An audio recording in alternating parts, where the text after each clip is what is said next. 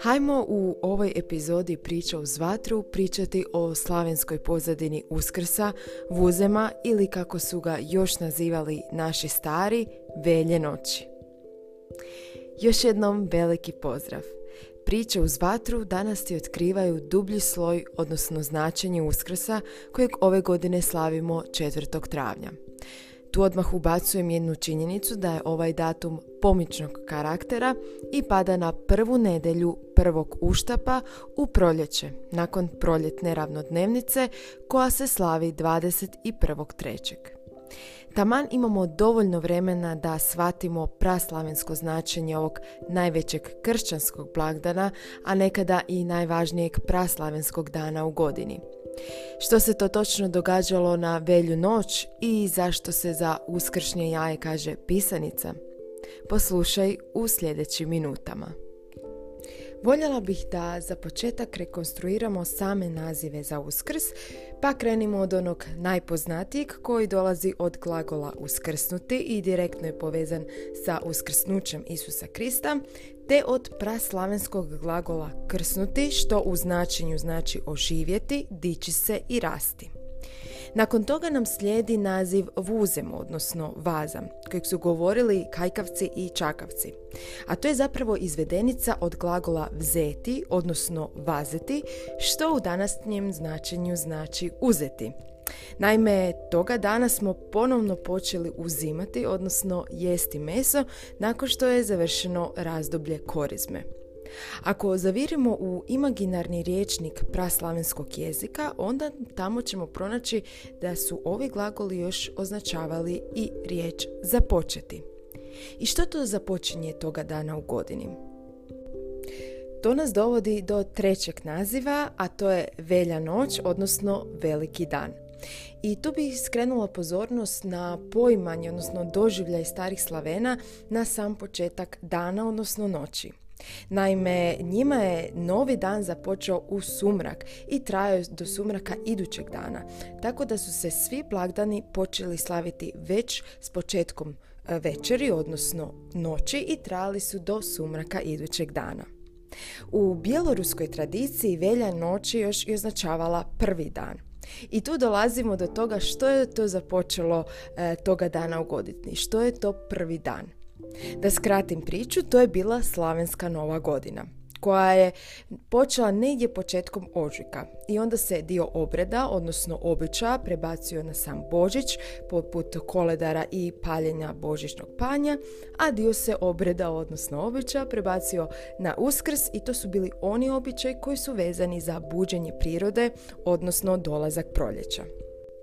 I što se događa na taj dan u praslavenskom mitskom svijetu? Rađa se Jarilo, Perunov sin, ali i njegova sestra blizanka Mara. Jarilo je otet i odveden u Velesovo podzemlje, koji je svijet vječnog proljeća.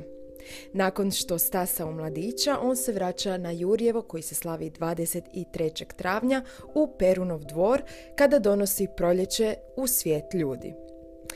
To se događa samo nekoliko tjedana nakon Uskrsa i sad se možemo pitati kako Jarilo u samo nekoliko tjedana iz bebe se pretvori u krasnog mladića.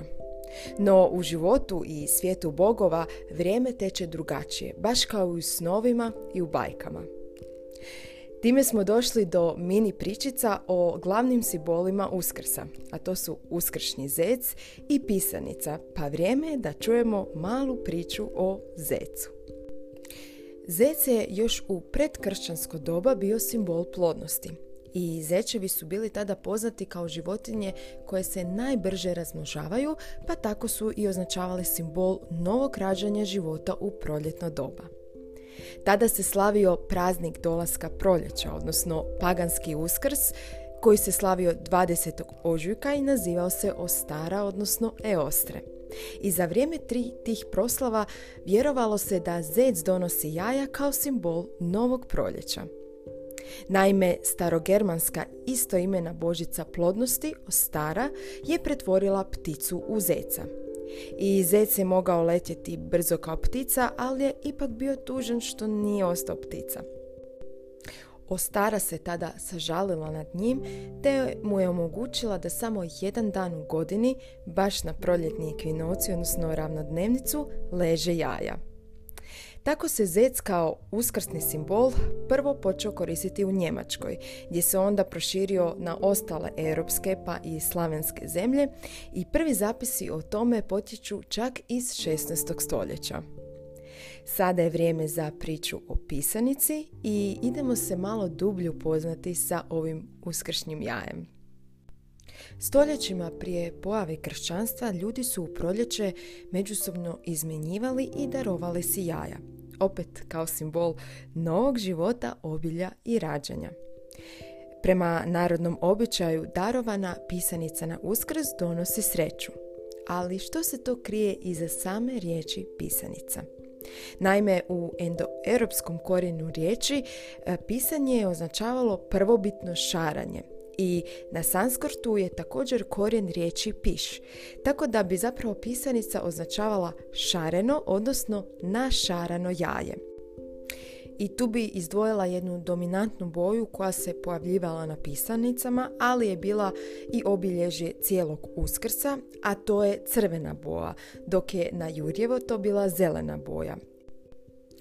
Crvena je boja bila simbol suhog žara, odnosno Perunovog svijeta, i povezivala se sa obrednom žrtvom i udavačama, odnosno mladenkama i mladim snahama, koji su posebno u prvoj godini braka dosta nosile tu crvenu boju koja je služila kao zaštita od zlih sila i donosila je sretnu budućnost i plodnost u njihovom braku. Dok je s druge strane zelena boja označavala boju vegetacije, mokre vlage, što naravno povezujemo sa Velesivim svijetom. I upravo kombinacija izmjena ove dvije boje kroz određeno razdoblje je donosilo rodnost i plodnost prirode. I koje su sad to dvije najzastupljenije tehnike ukrašavanja pisanica? Prva je bila tehnika šaranja pčelinjim vrućim voskom, koji se naziva još i svilopis ili penganje, uz pomoć posebne pisaljke. Nakon bojanja osušeni se vosak skida i tako nastaju prava mala umjetnička djela.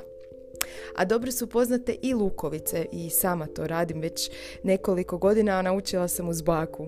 I u tom se slučaju jaja stave u čarapu, unutra neki lijepi list ili cvijet, i onda se ona kuhaju u lukovini, vodi u koju se stave suhe ljuske crvenog luka.